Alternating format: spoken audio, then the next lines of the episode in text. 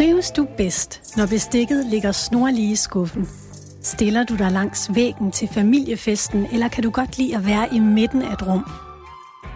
I det her program får vi lavet en psykologisk personlighedsprofil på en række kendte mennesker. Jeg vil gerne se, om det kan åbne op for nogle nye vinkler. Hovedpersonerne i programmet har svaret på 240 spørgsmål, men de kender ikke resultatet af undersøgelsen endnu. Gæsten i det her program bor i et romantisk bondehus, fyldt med blonder, krummelurer og loppefund. Hun fortæller selv, at hun aldrig sover længe. Hun vinterbader uden sauna, og så elsker hun tv-serier. Om lidt folder jeg og den udvalgte hovedperson to blomstrede drømmesenge ud i hendes have på Langeland. Hvad sker der, når jeg beder hende om at lægge sig ned, se op i himlen og forholde sig til det, personprofilen viser? Mit navn er Katrine Hedegaard, og du lytter til sommerportrætprogrammet Drømmesengen.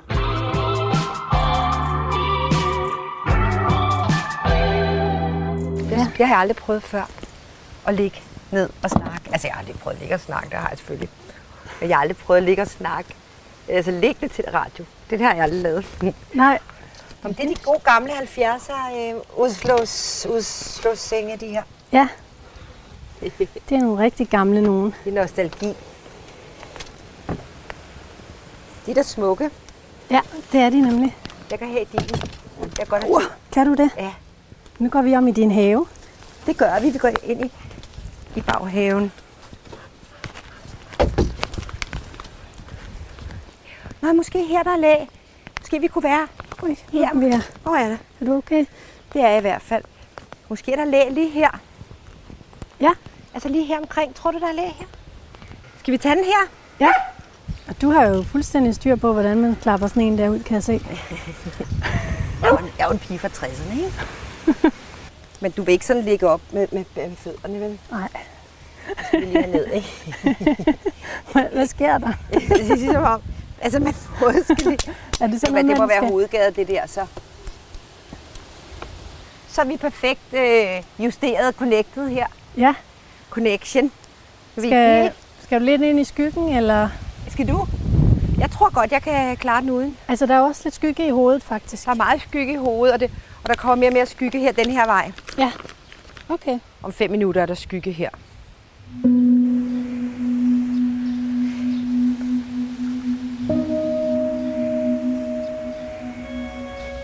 Hvor er det, vi ligger henne nu? Vi ligger i Stengade. Det er et helt særligt område på Langeland. Det var det område, hvor at øens lærer skabte, øh, der er et yndigt land. Altså han sad øh, her nede ved Stengade Strand og fandt et stort bøgetræ. Altså i dag er det virkelig, virkelig et stort, tykt bøgetræ. Det må også allerede have været tykt og stort dengang, men der har han så siddet og kigget ud over vandet, og så lavede der et yndigt land. Så vi er i et, et meget berømt område, altså Stengade, og jeg bor så på Stengadevej ved Tullebølle, mellem Tullebølle og Tranekær. Johan Ørting. Du blev født i 1960, og du voksede op i Søborg. Jamen, du er Danmarks mest berømte seksolog, parterapeut. Du har din egen uddannelse, og du har skrevet bøger, og du har en podcast. Så startede du som øh, teaterinstruktør. Det er nok noget, mange ikke kender dig for, fordi du, du er mest kendt for din... Jeg tror, det du blev for alvor kendt på, det var øh, dit TV3-program Sexskolen, og kom til mad på DR og varm på is. Jeg synes, vi skal prøve at dykke lidt ned i den her personlighedsprofil, du har fået lavet. Psykolog Charlotte Råby Jacobsen, hun har analyseret din besvarelse, og så har hun skrevet nogle sætninger til mig, som vi så øhm, på den måde kan, kan kigge ned i dit selvbillede. Sidder du meget lige op med dit... Øh, sidder så godt. vil du gerne sidde så lige op? Ja, sådan her vil jeg så Ja. gerne sidde. Må jeg godt sidde sådan her? Du må sidde lige, hvordan du vil. Jeg start. Ja. Jeg er parat. Det er godt. Inden vi har lagt os her, der har du jo svaret på 240 spørgsmål. Ja.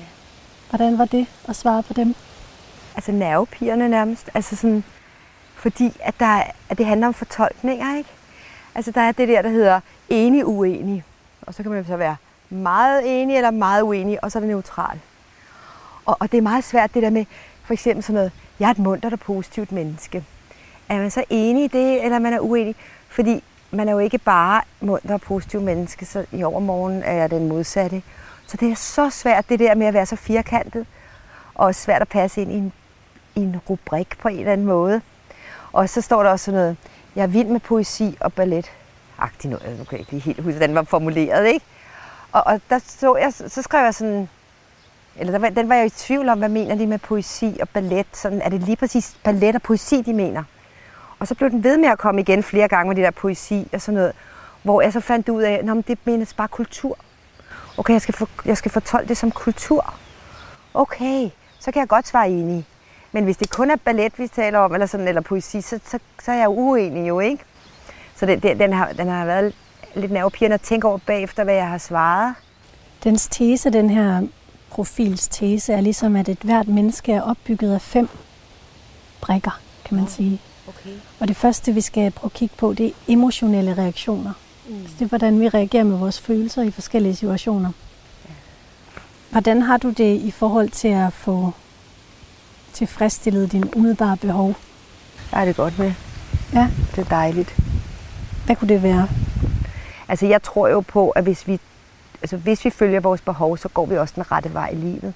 Jeg har i hvert fald lagt mærke til, at hvis jeg følger mine behov, så får jeg vind i ryggen. Så jeg er meget på den der, der hedder, hvad føler jeg lige nu? Hvad har jeg brug for? Fordi under en hver svær følelse, der ligger et umødt behov. Det vil sige, hver eneste gang vi har det en lille smule dårligt, sådan, altså sådan, der føler man sig lidt irriteret, eller man føler sig restløs, eller man føler sig soverig, eller sådan, så er det fordi, der ligger et behov, vi har overset. Så vi skal ned i det behov og opdage behovet, og gøre, give os selv det behov, opfylde det, og så forsvinder følelsen, den dårlige følelse. Så faktisk er behovene, som jeg ser det, vigtige. Hvad kan gøre dig vred? Øh, hvad kan gøre mig vred? Det, der kan gøre mig øh, vred, det, er, det handler ofte noget om grænser. Altså noget med folk, der overtræder mine grænser. Sådan, altså, øh, ikke respekterer, øh, ja, nu har jeg sagt fra. Nu har jeg måske sagt fra for fem minutter siden med et eller andet telefon, halløj, eller et eller andet, sådan siger, nu, nu skal vi stoppe, eller nej, jeg skal ikke have det der et telefonabonnement, eller altså folk, der så bliver ved. Og så bliver jeg også vred, når jeg bliver, øh, øh, min frihed bliver taget. Når jeg føler mig i fangenskab, når der er nogen, der skal kontrollere mig, eller autoritet, og jeg har noget med autoritet, jeg er sådan lidt rebelsk, autoritetsrebelsk. Altså hvis ikke jeg har frihed, så bliver jeg rasende, altså nærmest rage. Altså jeg skal bare fri, luk mig ud.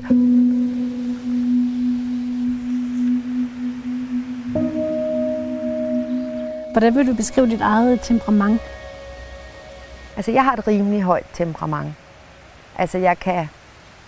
Og jeg kan virkelig råbe højt og, og du ved, når jeg er vred, ikke? og udtrykke mig selv. Jeg er ikke indadreagerende, kan man sige. Jeg er mere udadreagerende. Hvad gør du så? Så råber jeg.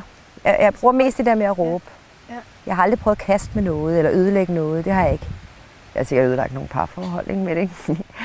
Men jeg har ikke sådan prøvet at, at kaste en tallerken eller noget. Det er, ikke på, det er ikke rasende på den måde. Det er mere det der, jeg tror nærmest, det er sådan grænsesættende råberi. Altså det er sådan, nej, eller stop. Agtig. Altså sådan noget med red, at redde sig selv. Overleve. Bekymrer du dig meget? Nej, jeg bekymrer mig ikke. Jeg bekymrer mig ganske lidt. Jeg kan godt bekymre mig en lille smule om, når jeg har lavet noget i medierne. Altså det, det er nok det, der påvirker mig mest. Det er medierne faktisk. Altså ellers bekymrer jeg mig ikke. Jeg bekymrer mig ikke om, hvordan det skal gå i fremtiden, eller hvordan, øh, om jeg bliver syg en dag, eller om jeg ikke har nogen penge en dag, eller, hvad der, eller om jeg nogensinde får en kæreste, eller sådan noget. Det bekymrer jeg mig ikke om. Jeg har en tillid til, at det rigtigt sker. Og når jeg bekymrer mig om medierne, så bekymrer jeg mig om for eksempel de overskrifter, man ikke er selv med til at lave. Altså forkerte overskrifter, så folk fuldstændig misforstår. Der er lige kørt en overskrift rundt længe, hvor der står sådan, jorden færdig med mænd. Men det er overhovedet ikke. Altså det er fuldstændig, det, øh, det er da helt, jeg ved ikke hvad overhovedet ikke hvorfor. Så nu tror folk, at jeg er blevet lesbisk, og jeg er færdig med mænd. Der har været så mange reaktioner på det, jeg skulle forklare det til alle. Ikke? Vil du prøve at høre lidt, der står her? Ja. Jorden bevarer roen i de fleste situationer og bekymrer sig ikke unødigt. Hun kommer så hurtigt, når hun møder modgang og befinder sig godt i sociale situationer, hvor hun, fremst- hvor hun fremstår selvsikker og afslappet. Er det rigtigt? Ja. Ja. Jorden har et temperament, som viser sig, når noget har stor personlig betydning. For eksempel mødet med uretfærdighed eller manglende respekt. Ja, det kan være, eller sådan nogen, der, der misforstår mig på en eller anden måde, eller, sådan, eller netop prøver at portrættere mig, øh, og hvor det bare ikke er mig. Men det er det her med, altså, når du investerer noget personligt, så, så bliver du også rigtig ked af det, hvis, hvis du oplever uretfærdighed eller manglende respekt. Ja, at det bliver brugt på en måde, ja. som medierne så bruger det sådan, øh, til deres egen fordel. Og det er selvfølgelig deres egen fordel, men svinger en forkert overskrift på, og det er igen og igen og igen. Altså det der med en, en catchy en, selvfølgelig. Jeg forstår det udmærket. Altså jeg ønsker med det, alt det, jeg siger, at folk får et liv, hvor de er glade for det, de har. De, tak, det, for, de er taknemmelige for alt det, der er rundt om dem. De lærer sig selv at kende. De lærer at sige nej til det, der ikke er godt for dem. De lærer at stå i deres eget lys. Altså alle de ting, jeg taler om, det er i håb om at gøre andre mennesker glade.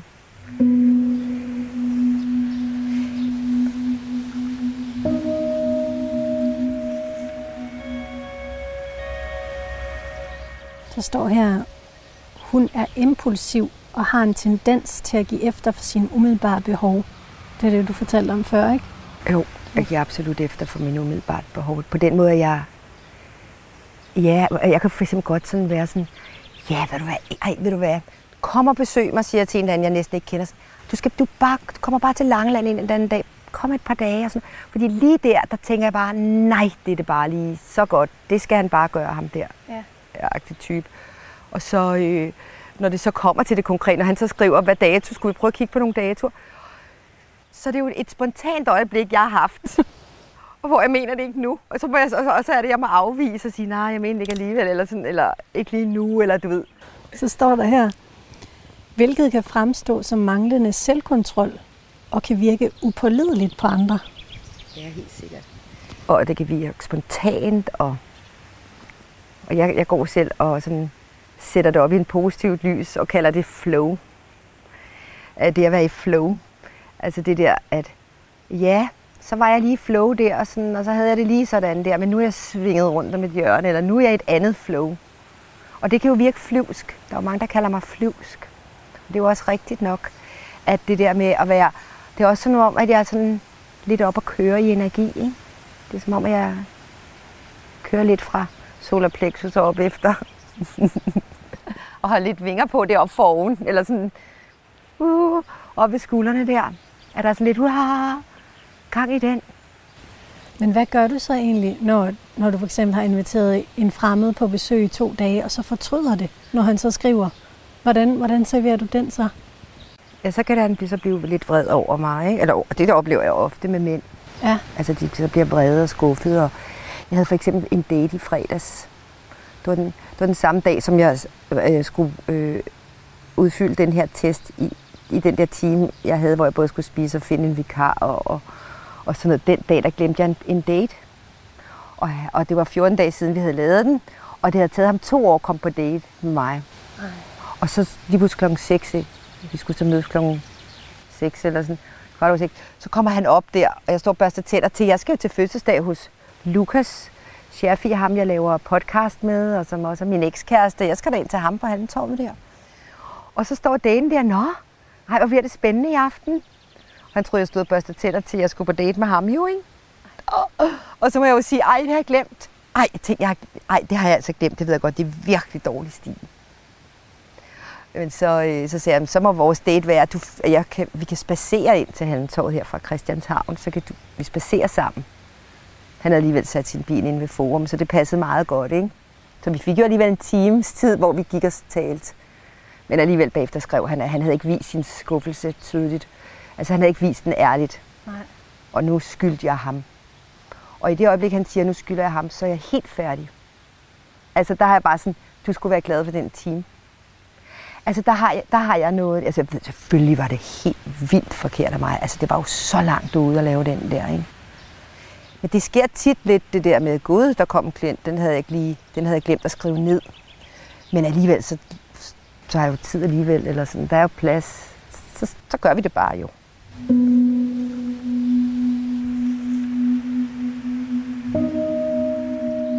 Vi går lidt videre til ekstroversion er det næste, den kigger på. Og det er jo netop noget med, hvordan vi, vi befinder os i sociale sammenhænge. Hvordan, hvordan vil du beskrive dig selv i sociale situationer? Altså jeg vil beskrive mig selv i sociale situationer som en trænet en i sociale relationer. Jeg har altid været i store grupper og under, altid undervist store grupper og sat i scene. Og det at uddanne seksologer, parterapeuter og tantra, nu laver jeg også tantra-forløb, øh, det er jo hele tiden at sætte i scene. Det er jo hele tiden, når nu skal vi to og to gøre det, og nu skal, nu skal vi tre og tre gøre det, eller sådan sætte hele tiden op, for at de kan føle og opleve det her. Jeg elsker at være social, men kun et stykke tid. Så tænker jeg der søndag eftermiddag, jeg, jeg underviser fredag, lørdag og søndag på uddannelserne inde i København, på Christianshavn, eller i Odense har jeg også en skole. Og så har jeg det der, så står min bil jo ude på vejen, ikke? Og glæder sig, der har den stået i, dag, i tre dage. Jeg står og glæder sig til, at vi skal vende snuden mod Langeland. Og når jeg kører mod Langeland, øh, det er klokken 4, jeg har fri øh, øh, søndag, så kommer jeg jo måske ud kvart i fem til bilen. Og så er det bare med stort smil på, og det har været nogle fantastiske dage med masser af mennesker, mange forskellige hold også. Nogle gange underviser jeg tre forskellige hold på sådan en weekend. Og så, øh, eller klasser. Og så skal vi bare hjem, mig og bilen der, hjem til hunden og hente hunden hos naboen, og hjem til kattene, og til hjem til øh, haven og Langeland og havet og skoven og fuglene, der pipper. Og, og så er jeg bare alene. Og jeg har boet her alene i fire år, fordi jeg blev, eller for fire og et halvt år siden blev jeg skilt. Og det elsker jeg bare. Altså jeg er ret god til at bare være alene og underholde mig selv, og synes at verdens centrum er lige der i min have, hvor jeg er. Der står her, jorden er som udgangspunkt social og imødekommende, men har også behov for at trække sig for at være mere privat. Ja, meget. Det var også det, du fortalte om før, ikke? Jo, jeg er sådan lidt indadvendt i virkeligheden. Ja. Så skrevet et citat her, hvor du har sagt i en artikel, det handler ikke om at klare sig selv, for jeg elsker at få hjælp af mine medarbejdere eller en håndværker, men det handler om at være tro over for sig selv og sin sjæls kald, så man ved, hvem man er.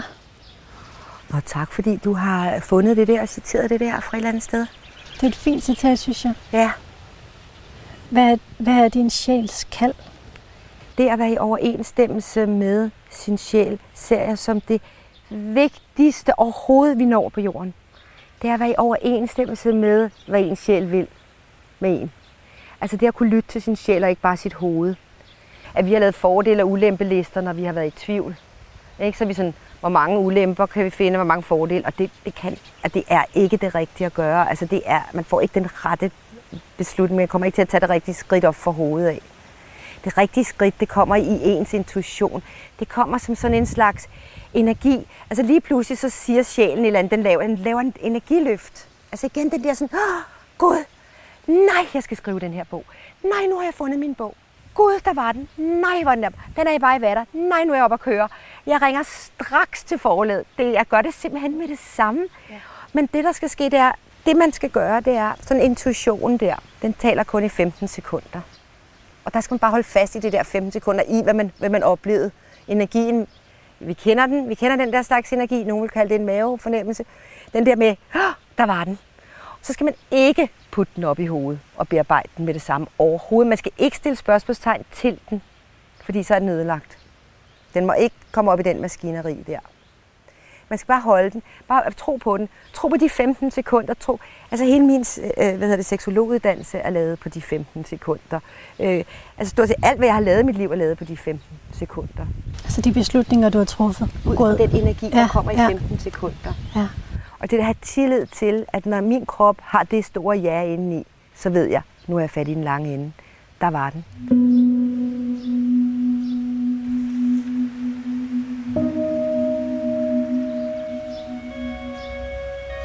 Man er nødt til at være lidt modig. For eksempel at, at, at, at tage til Langeland. Det er også helt vanvittigt.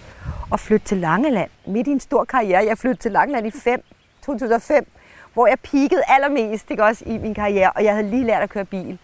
Så det der, og, og så købe en gammel gård, der ikke, ingen var i. Det var ikke engang hulmos isoleret, eller der var en brændeovn, ikke? Og da jeg så sagde til ejendomsmælderen, vi tager den, der stod jeg jo herude i haven. Jeg havde ikke engang været inde i huset. Nej. Jeg bare kørt ind på gårdspladsen, gået i herude i haven. Vi tager den. Stod hen ved frugttræerne, så siger jeg, vi tager den. Så siger han, skal I ikke lige se huset først? Så siger nej, det er ikke nødvendigt. Vi tager den. det var din sjælskald, det var der det. talte meget højt der. Den var så glad. Altså, og, det, og jeg er så glad for, at her bliver jeg til at dør. Og når jeg siger det højt, det der sådan, om her bliver jeg. Her skal jeg bare være helt, helt til at dør. Sådan. Det føles simpelthen så dejligt indeni, at, at jeg har fundet det sted, eller jeg har taget den beslutning, men den har jeg taget sammen med min sjæl, fordi min sjæl er så lykkelig her. Altså, jeg, jeg vågner lykkelig om morgenen. Nej, det er dejligt. Vi ligger jo sådan og kigger op i en trækrone lige nu. Hvad er det for et træ? Altså lige det der, det er et kæmpe japansk kirsebærtræ. Simpelthen så stort. Det er så smukt, når det blomstrer. Jo lyserøde blomster overalt. Hvordan ligger du her i de her drømmesenge? Er det, er det ligger du? så godt. Det er godt.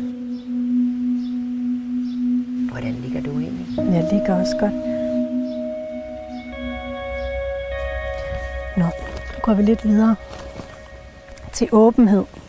Det er det næste, okay. den kigger på. Det er spændende. Ja. Hvordan har du det med at kede dig? Ja, det går jo så ikke så godt. Altså det med at kede mig. Men nogle gange så tænker jeg, ej, det var spændende at prøve at kede sig, ikke? Altså jo, kede, altså ordet kede, jeg, jeg har også altid været sådan en, der ikke vil være kedelig. Altså det der, og, og det er også, hvis jeg siger, at nogen er kedelige, så er det virkelig en kritik. Ej, han er kedelig, eller hun er, ej, hun er så kedelig. Altså så er hun helt og dels udelukket. Altså kedsomhed, det, det, det er ikke lige noget, jeg bryder mig om, eller har. Der er heller, jeg keder mig heller aldrig. Altså, det kunne være sjovt at prøve måske. Hvad ville jeg gøre, hvis jeg kedede mig? Men når man har en stor grund og går og, og dyr og over 100 studerende og personale og en søster med en stor øh, kursusejendom i fem minutter fra mig med masser af mennesker over hos hende og sådan. Og hver eneste aften, så tænker jeg, ej, hvad skal jeg spise i aften? Hvad skal jeg lave til mig selv, som er virkelig, virkelig lækkert? Hvad skal jeg så have at hygge mig med, som der skal være virkelig, virkelig lækkert? Og hvad skal jeg se? Så jeg har hver aften, så har jeg den der lidt vaneagtige, det der hedder, jeg skal se et eller andet. Og selvom jeg har været ude, så skal jeg alligevel altid lige se et eller andet, inden jeg skal sove. Det der setup, det lyder, det lyder dejligt. Det er virkelig afspænding setupet, ikke? Og hvordan kan man så kede sig? Og der er også masser af YouTube, som jeg også elsker. Og så, og så er der kommet podcast også. Nej, hvor kan jeg underholde mig med podcast. Jorden søger variation og kommer nemt til at kede sig. Specielt hvis rammerne er for strukturerede. Ja. Hun søger at forstå andre måder at se verden på, samtidig med, at hun udfordrer det eksisterende. Ja, det er absolut sandt. Ja. Og det er altså godt skrevet, det der, eller set. Jorden sætter stor pris på æstetik og værdsætter det smukke omkring sig. Hun er fantasifuld og innovativt tænkende, og et behov for at skabe udvikling omkring sig. jeg er i hvert fald øh, æstetiker. Ja. Jeg elsker at gå på loppemarkedet og finde smukke gamle ting. Jorden kan virke upraktisk og ekscentrisk på andre, og nogen kan have svært ved at forstå hendes abstrakte måde at tænke og udtrykke sig på. Ja. Oplever du nogle gange det? Altså jeg er i hvert fald blevet kaldt skør, øh, da jeg var yngre. Og dengang var jeg, øh, var jeg blev meget fornærmet over det der, men jeg, jeg vil ikke kalde skør. Men i dag, så har det sådan, jeg, jeg, jeg vil gerne være, fremstå som det. Altså i dag vil jeg gerne være det. Altså jeg vil gerne være, være, øh, være skæv.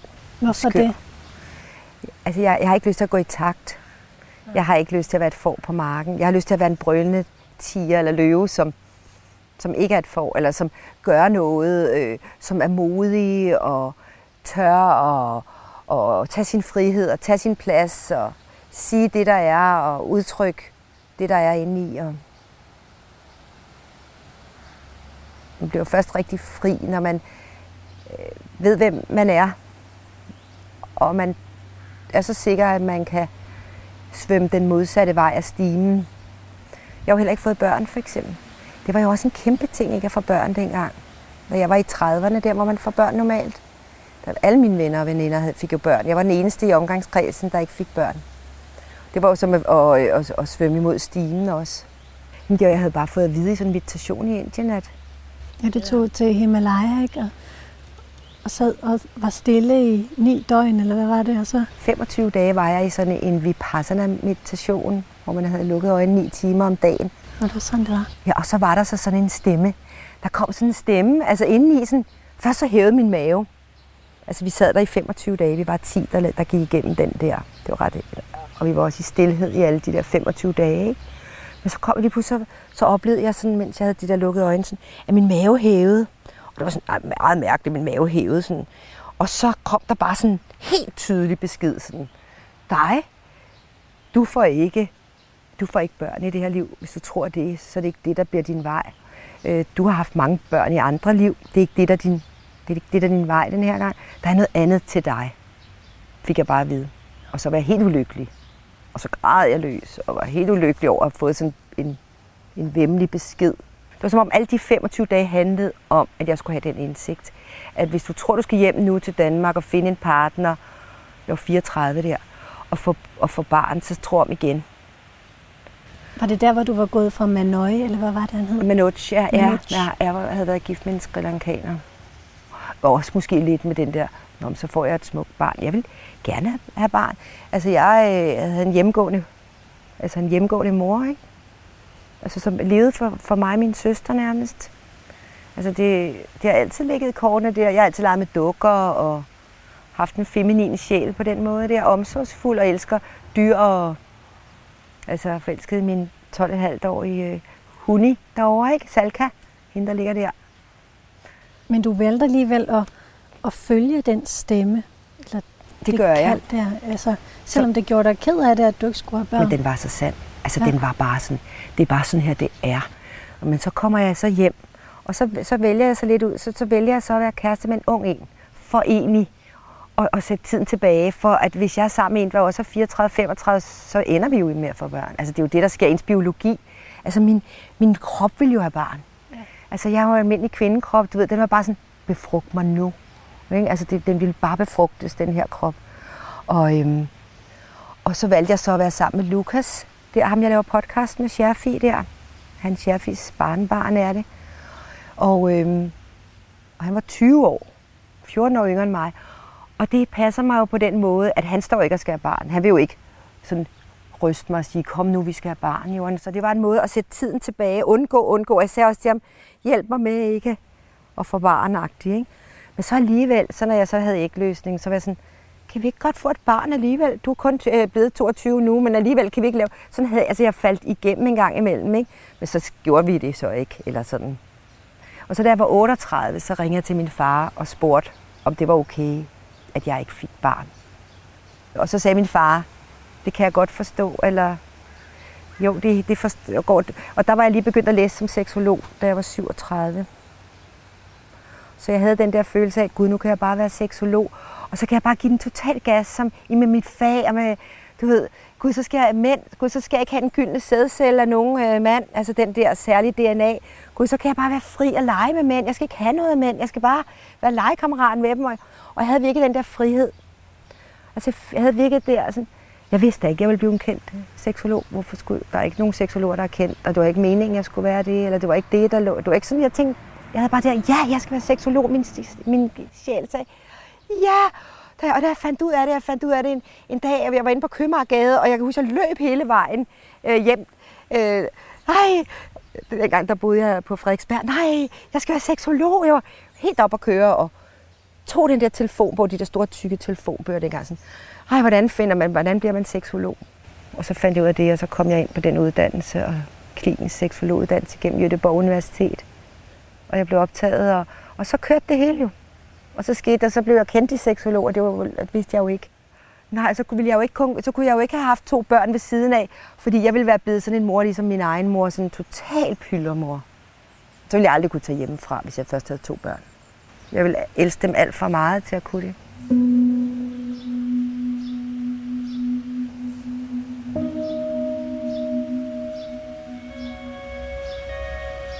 Du, du siger, at du ringede til din far og spurgte, om, øhm, om det var okay, at du ikke fik børn.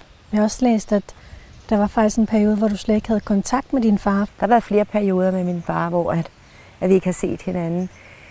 Selvom jeg har været fars pige i løbet af livet, sådan har jeg følt, at jeg var fars pige. Ikke? Altså, jeg har altid mærket hans kærlighed til mig alligevel.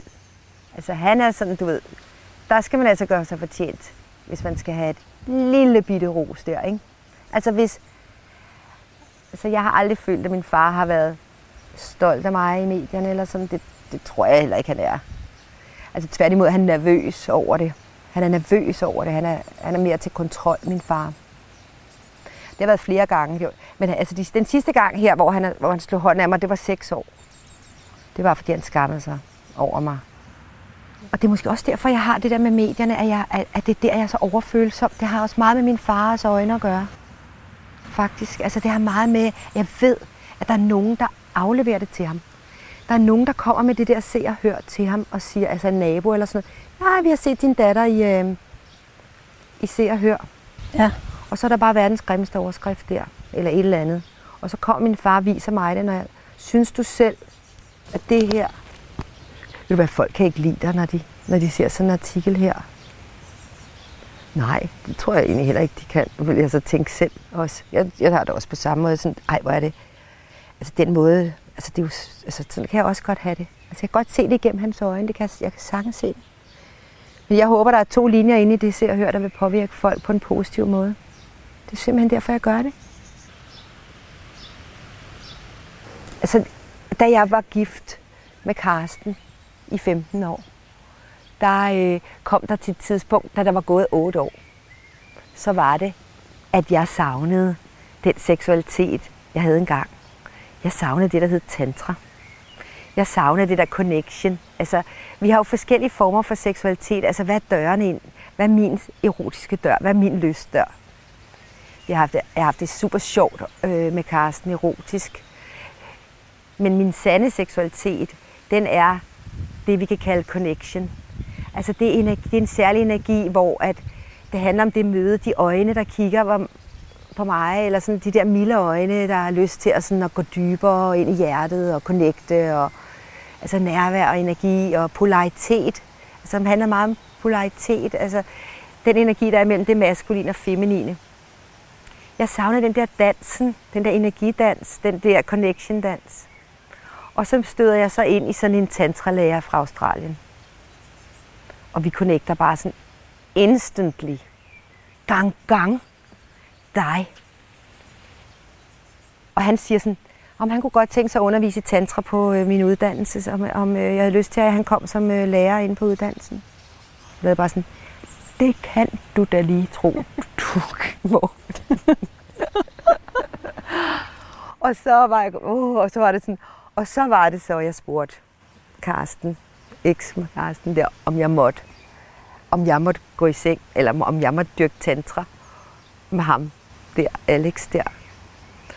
Og så sagde Karsten, slå håret ud og gør det, der er godt for dig. Gør det, der gør dig glad. Og da min far han hørte om det, så var det, at der kom det brev, der hedder, jeg er ikke længere din far, jeg er ikke længere din, jeg elsker dig ikke mere. Jeg er skrevet af mit liv. Virkelig. Jo, det var en hård en. Det var virkelig en hård en. Men min far, han er jo en 86 år. Og han, selvom han har været meget moderne og langt hår og mandegrupper og alt muligt i 70'erne og sådan noget, så er han dog af den gamle skole alligevel, sådan at han vil jo mig det bedste. Men han fortæller mig det ved at være hård. Altså det der, altså det der med at sige, altså det er fandme for dumt at gøre det der, ikke også? Altså, hvis du gør det, så er der sgu da ingen, der kan lide dig. Altså, sådan, nu taler jeg så sådan lidt grimt her i radioen lige nu. Men jeg mener bare, det, altså, jeg forstår godt, hvor min far kommer fra. Han kommer for at beskytte mig. Det er bare hans måde at beskytte på, det er ved at fortælle, at jeg er bare for dum, og ja, man skammer sig over mig, og der er der ingen, der kan lide mig, når jeg er sådan. Altså, det er en måde at opdrage på. Så er der nogle andre, de opdrager sådan ved at sige, hvis det skulle gå dårligt, Johan, hvis det skulle ende med at gå dårligt, og folk ikke kan lide dig, når du gør det her, så vil jeg altid være der for dig, så ringer du bare. Og så er der den hårde afdeling, ikke? Det er ikke, fordi han vil mig det dårligt. Jeg tror, at han elsker mig på den måde, han nu engang kan elske mig.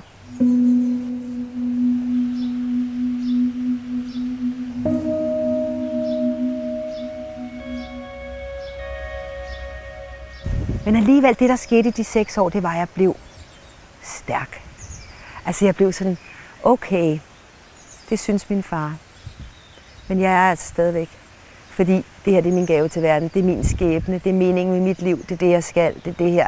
Altså at tale og være i medierne og uddanne seksologer. Og, og hvis ikke han er stolt af det, så må jeg selv være det. Og det er jeg så. Det er jeg så valgt selv at være. Hvis du fortæller om det her med øhm, din frygt for overskrifter. Fordi ja. altså den, det er lidt interessant, fordi den måde, du har udfyldt altså profilen på, ikke? Jo. Det er sådan meget forsigtigt. Nå. Det er meget sådan i midten af det hele. Okay. Sådan, øh, og, det, og det sagde psykologen, det er sådan lidt bemærkelsesværdigt, fordi det, det ser hun faktisk sjældent. Nå, at du har været meget forsigtig i din besvarelse. Nå men det kan godt være, at jeg er lidt bange for. Men nu er der jo ikke overskrifter i radioen jo. Nej. Det er jeg jo glad for. Øh, selvom jeg jo ikke er et bekymret øh, menneske, så kan det godt være, at det der med, at jeg går ikke for meget ud i siderne. Jeg, jeg, jeg, jeg ved godt, at jeg ikke har, har lavet meget af det der, der hedder meget enig eller meget uenig. Den har jeg ikke lavet. Den har jeg kun lavet en tre gange eller sådan noget. Fordi det at være meget uenig eller meget enig, det, den synes jeg ikke var nødvendigt. Altså der synes jeg bare, enig var nok. Ja. Altså, jeg, jeg synes, det var måske overdrevet at skrive meget uenig. Eller, altså så voldsomt, der behøver det heller ikke at være. Og der tror jeg bare, det er sådan mere den bløde udgave. Altså ting ændrer sig, og, Ja. og så er man sur, så er man glad. Altså sådan, man har ikke kun én ting. Og sådan, altså, så det, det der med meget enig, det er, ligesom, det er meget sådan lidt rigidt, synes jeg. Altså det bliver sådan firkantet, eller sådan. Ja. Så vil jeg hellere være lidt i flow, eller sådan lidt, jeg skifter lige ud mening i morgen igen, eller...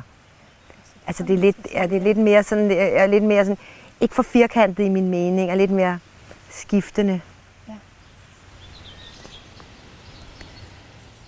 Vi går videre til venlighed. Ja.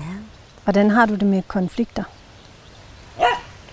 Altså, jeg er ikke bange for konflikter, det kan man i hvert fald sige, at jeg ikke er. Altså, jeg er mere konfliktsøgende, eller jeg var i gamle dage i hvert fald, mere konfliktoptrappende eller søgende end det modsatte. Altså, hellere tage en konflikt end, end at æde en kamel. Sådan havde jeg det. Og, og jeg, jeg har set mange æde kameler, ikke? Igennem tiden. Jeg har også set mange klienter æde kameler. Og hvad sker der, med, hvis man æder mange af de der meget mørke kameler der, ikke? Altså, en kamel er jo mørke. Det er jo sådan, der er noget, man ikke kan sige. Der er noget, man ikke kan, kan gøre. Man skal tilpasse sig på en eller anden måde, please. Og så sådan, uh, æde den kamel. Og så, øh, så bliver man jo mørk indeni, hvis ikke man får den ud igen, kamelen. Ikke? Så jeg har på en eller anden måde heller releaset, kan man sige det, heller få tingene ud. I det øjeblik, at man får smidt kamelerne ud, så er man jo mere lys indeni. Men i dag, jeg vil helst i dag kommunikere på en måde, hvor at vi egentlig ikke kommer ind i en konflikt. Jeg tror på, at vi kan godt kommunikere os igennem tingene i dag. Prøv at høre her.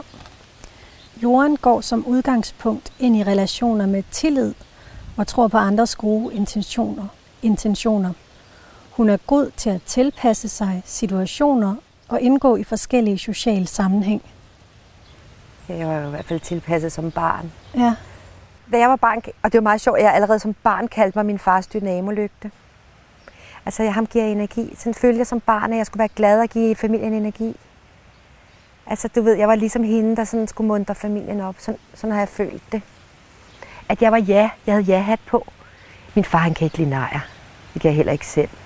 Jeg har også svært ved afvisning selv. Altså, altså mit, man kan sige, det jeg trigger på selv, det er sådan afvisning i forskellige udgaver. Så det der med ja-hatten. Så jeg har haft det der ja til min far. Sådan, ja. Og jeg tror, ikke, når min far har været vred på mig, ikke, så, efter, jeg har været, efter jeg er blevet voksen, og det har han jo været flere gange, slet ikke kun de der seks år, det har været mange gange. Det er hver gang, jeg har sagt, jeg ikke har haft ja-hat på til det, han har sagt, jeg ikke har gjort det, han sagde. Så er der kommet konflikt, ikke? men hvordan var det for dig at skulle øh, altså være sådan en dynamolygte? Ja, hvordan var det for mig? Altså, så har jeg jo altid brugt den energi. Altså, jeg er jo nok blevet født med meget energi. Altså, der, altså som der i, i marts måned, hvor foråret starter, ikke? Og, og, og så har jeg så også oparbejdet det energi, fordi jeg tror, jeg skulle gøre familien glad. Det var min opgave. Gør den let. Og det er jo også det, der er mit arbejde i dag, det er at gøre folk glade. Det er, at folk kommer i terapi, og så skal de helst gå glade ud og føler, at de har fået redskaber, de har så de skjold væk, der gjorde, at de ikke kunne finde kærligheden igen, som de havde engang. Og så tak også, det på en måde, det gør, det er okay. Det er dejligt nok.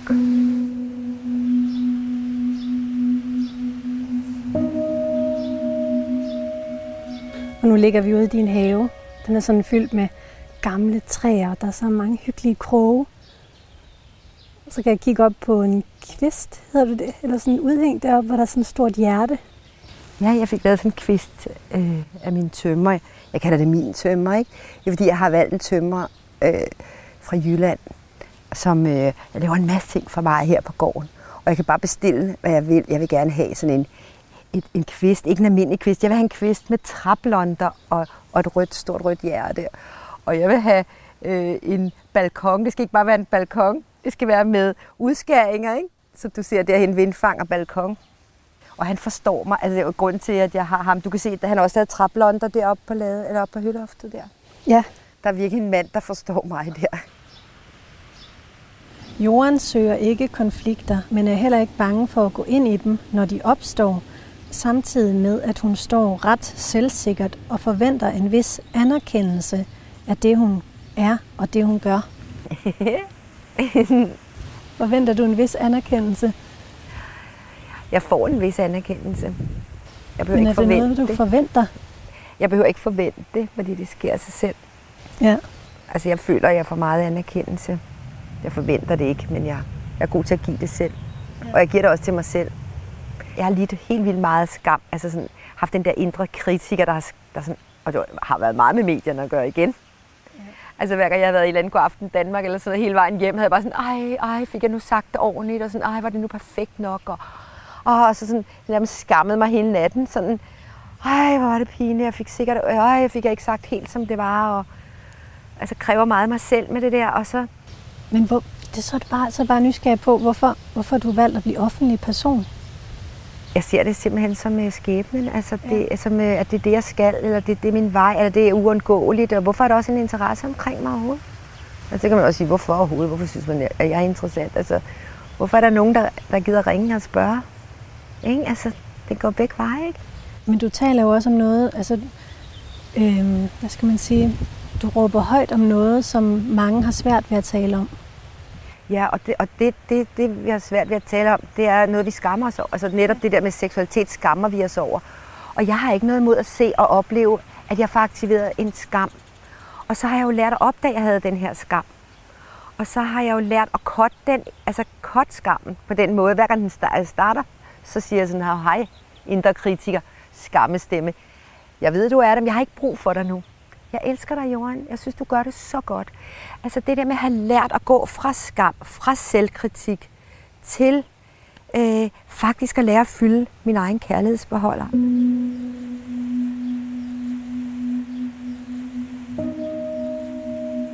Er det, du skal lære her, eller hvad? Altså, ja. Altså i det her øh, liv, der stiller jeg mig frem med, jeg stiller mig også frem til øretæver og, og masser af meninger og sådan noget. Og jeg vil også sige, at jeg har den rette styrke til det. Altså jeg netop ikke har angst. Jeg har, haft, jeg har haft meget skam, men jeg har ikke særlig meget skam mere. Altså jeg har virkelig lært at kotte den. Jeg er jo glad for, at medierne har lyst til at, at bringe øh, mine indsigter ud i verden. Det er jeg dybt taknemmelig for. Og derfor har jeg heller ikke lyst til at lade være. Jeg vil gerne lykkes med at gøre den her verden mere lys. Altså have mere kærlighed og mere bevidsthed. Altså have mere kontakt med sin sjæl i stedet for sit hoved kun. Altså jeg, jeg, jeg, jeg ser mig selv som beskytter af det feminine.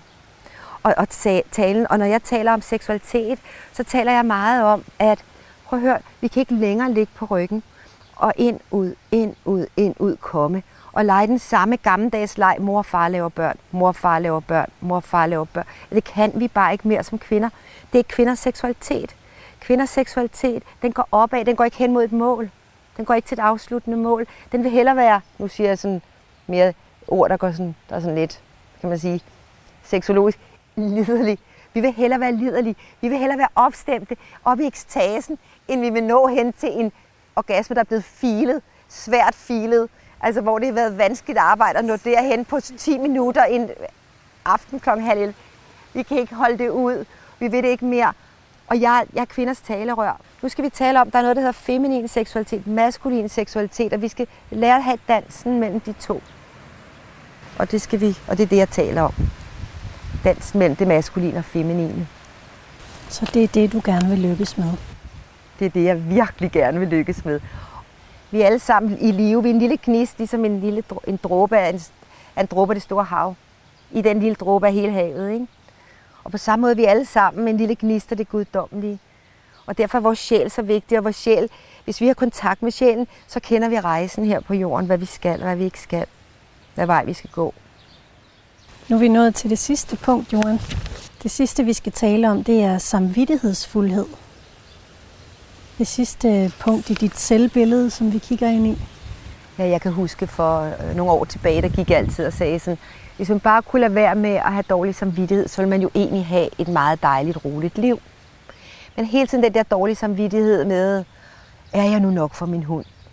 Er jeg nu nok for min katte? Savner min katte, at, at jeg er der? Er jeg nu nok for, for dem? Er, er jeg nu god nok der med dem? Altså hele det der med, leverer jeg nok? Det er min samvittighed går på det, er jeg nok? Altså jeg, jeg, har, jeg mærker, at jeg ligesom om jeg er bedre.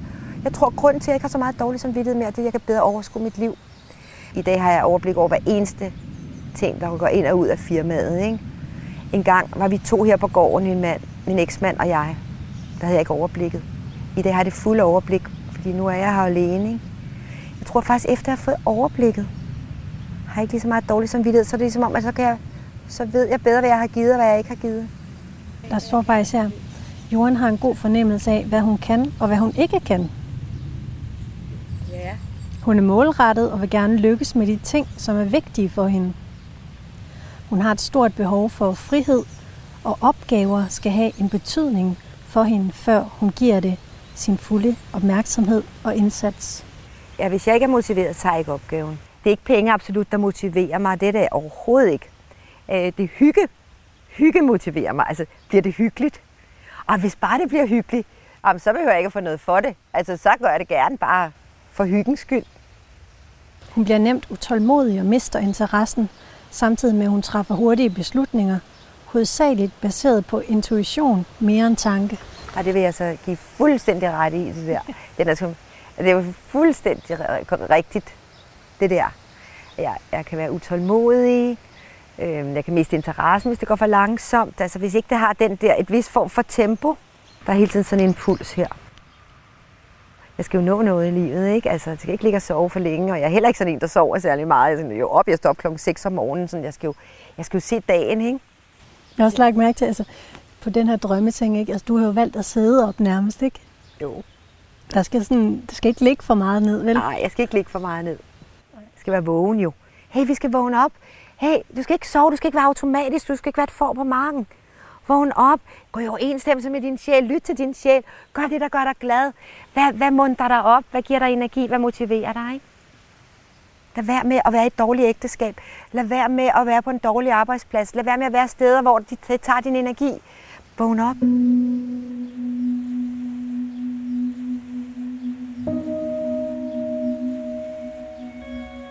Er der noget, du ikke fortæller om? Altså, hvad er din definition af, af, af privatliv? Altså er der noget, som du ikke vil fortælle om? Nej, hvad kunne det være? At jeg ryger en cigaret i smug indimellem hist og pist.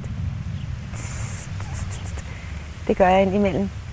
Men hvad kunne det være, for, for eksempel over i hvad for en, en afdeling? Nej, men det var bare, øh, det er mere sådan, at jeg er interesseret i... Kunne det med sex at gøre? Jamen, det er du i hvert fald helt åben omkring. Der er jeg i hvert fald helt åben omkring, og jeg har ikke haft sex siden øh, august måned. Jeg har ikke haft sex i et år snart. Det kan jeg være åben omkring. Altså det der, at jeg har jo været alene i fire og et halvt år. Men hvor godt, hvor godt kender, kender vi dig, Johan? Altså... Rigtig godt, vil jeg sige. Simpelthen så godt. Altså tit, når journalister kommer her, eller, sådan noget, eller jeg skal møde nogen, så siger at der må være, der må være en anden side af jorden. Der må være en dyster side, en mørk side. Der kan ikke være det ene uden det andet. Og... Men så vil de også opdage ret hurtigt, at det er, jeg er altså som, som jeg er.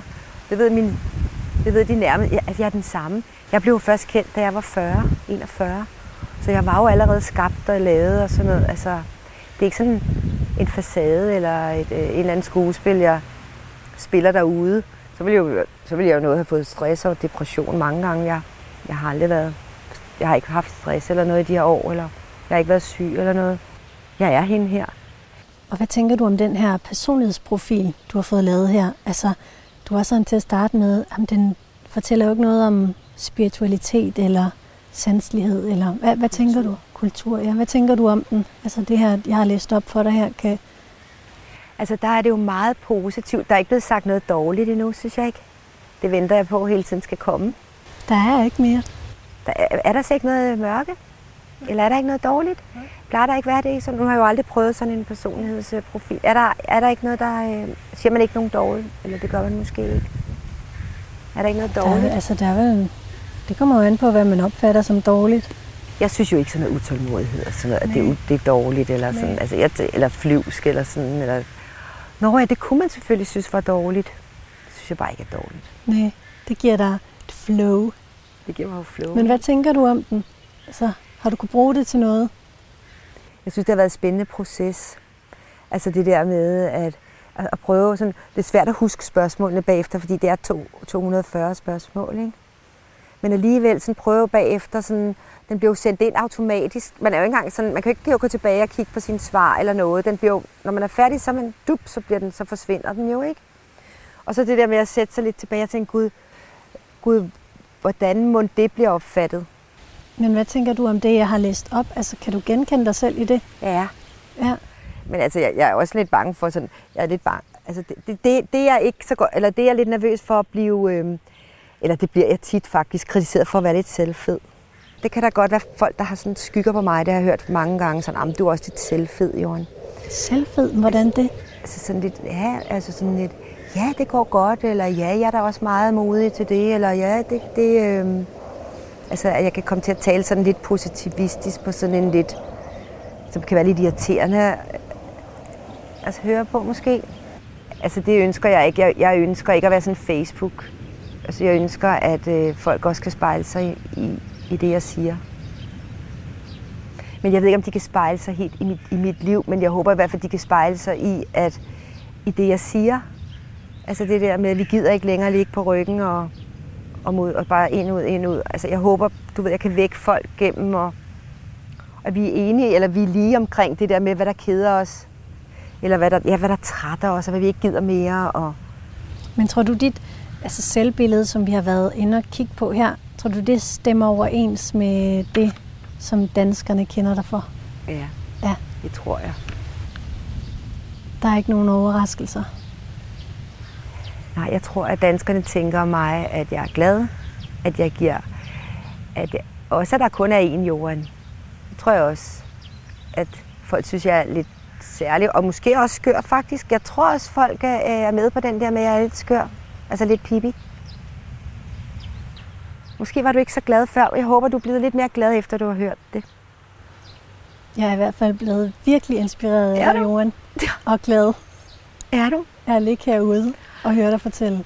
Så mission completed. Ja. Oh, tak.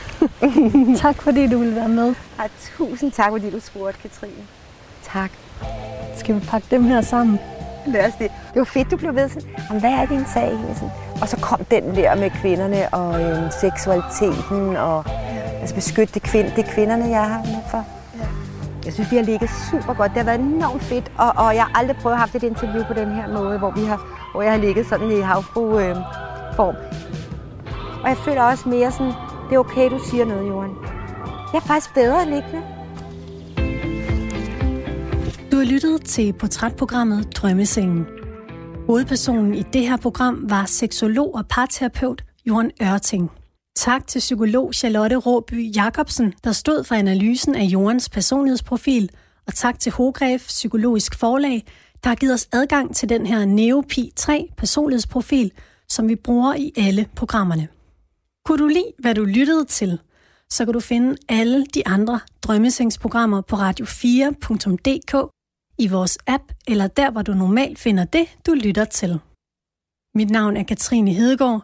Tak fordi du lyttede med.